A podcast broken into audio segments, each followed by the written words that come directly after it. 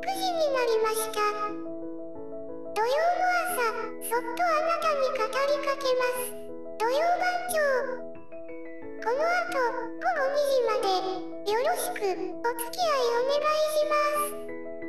番組の進行役はあなたの新生活を応援するこの2人。結局お箸が一番じゃなというあーちゃんとクミヤンです。それでは張り切ってよろしくお願いします。はい皆さんおはようございます。おはようございます。国士健一郎です。武田彩香です。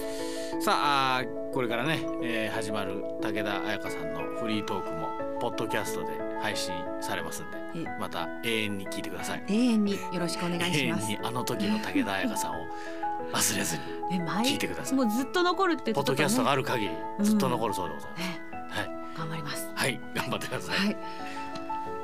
あの今週ですねえー4月から始まった RSK の新番組今時の取材でテレビのね RSK テレビの今時の取材で高知に行ったんです。あら。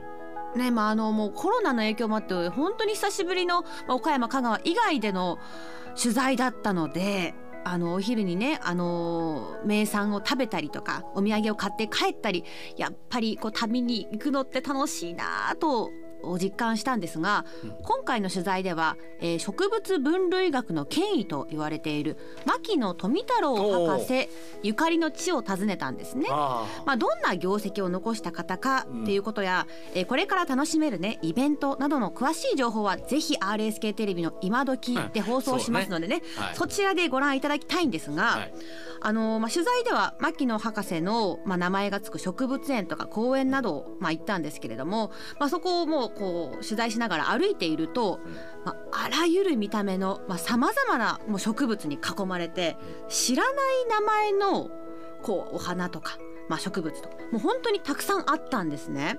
あの小高い山のそうですそうです。上にあるね、はい。あの八十八箇寺の霊場の隣だ、そうですそうですそうです、ねそちらが植物園のね、うん方なんですけどまあいろんな植物があるなというところで、うん。こうパッと目を向けると変わった名前の植物を見つけたんです、うん。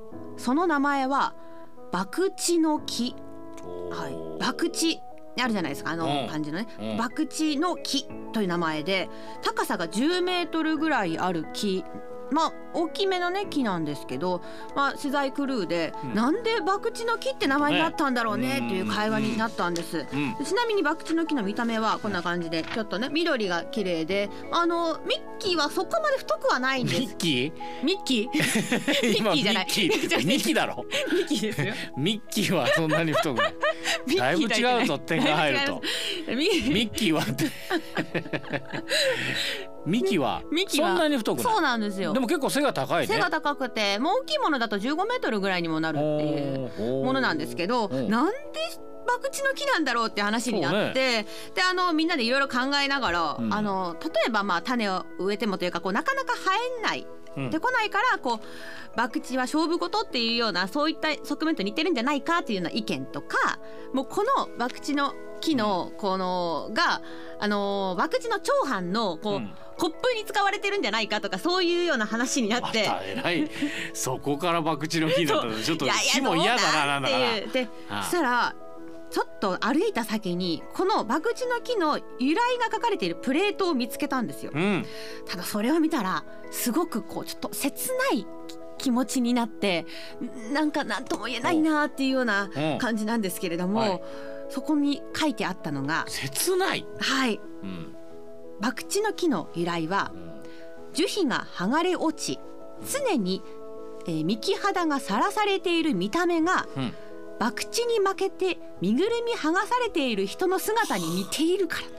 そうきたかツルツルなの？そうなんですよ。あの、ね。そのよく見てみるとそあののサルスベリみたいな感じツルツルしてんのかな？幹の部分がちょっと剥がれてる剥がれ落ちてこう赤褐確か色色のこう幹肌が見えてしまっている、うん。まあ確かにそうなんだけどそんな名前つけんでもええなっていうふうにちょっとねなんかかわいそうだなというふうにも感じて、なんかみんなであなんとも言えない気持ちこう空気がになったんですけど。なかなかの想像力ですね。そうなんですよ。ね幹の皮が少し剥がれてるところから身ぐるみ剥がされた博打に負けた人に例えられるっていうそのつけた方もなかなかのそうなんですよ。なかなかの方ですよそこに注目してっていうところで、ええたどり着いた方は。まあかわいそうだなとも感じたんですけどただかわいそうな名前の植物ってここのあの博打の木以外にもうん。ありまして、うん。ちょっと今日はそのねまあそういう視点で紹介するのもどうかと思いますがちょっと紹介しようかなと。ねえまあ木は知らないですからねそうです。ね。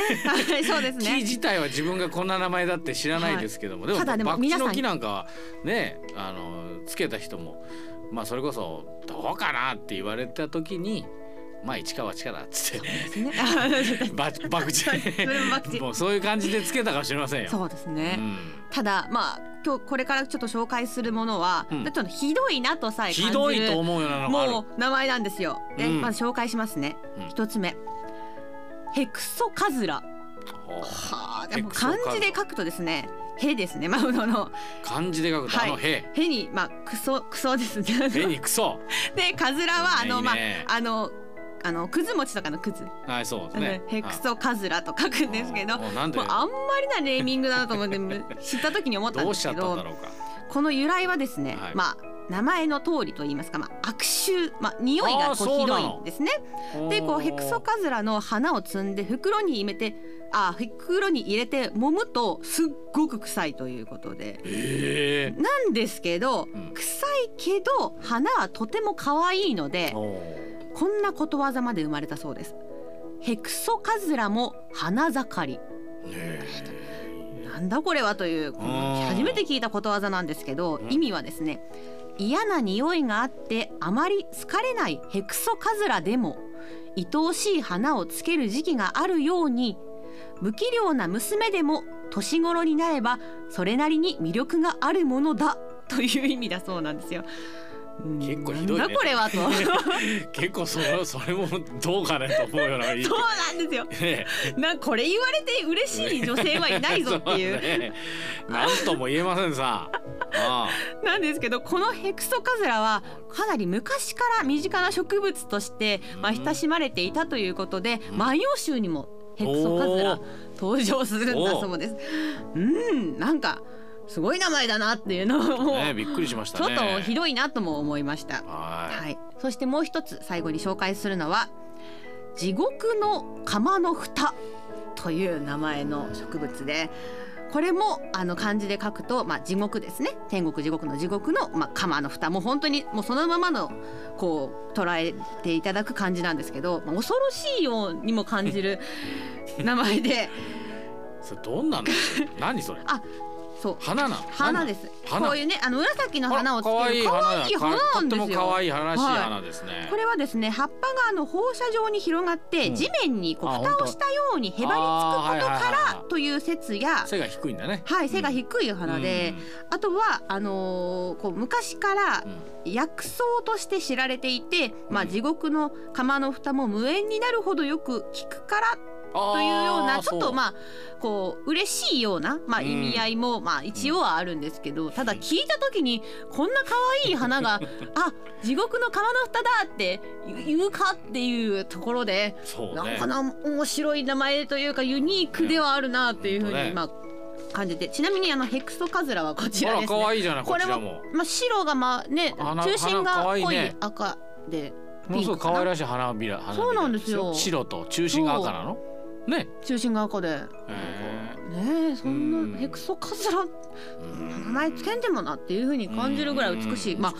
花まあなんですけど、はいまあ本当に今日取り上げた3つのあの植物もう美しいしこう生命力が、まあ、あったりとかあのこうすごくいい部分もあるのに、まあ、はいちょっとかわいそうなんですけど、うんだからこそ、まあ、博打の木がそうですけどだからこそ私のこう目に留まって、うん取材班でも話題に上ってで上がってで今日こうやって調べて、まあ、放送してるので、はいまあ注目されるという意味では、うんいいところもあるとまあ信じたいあなというとこーそうねろで。うん誰がつけたんだろう。そうなんですよ気になるしね。はいあんたこれ見つけた。あ、ヘクソカズラだ。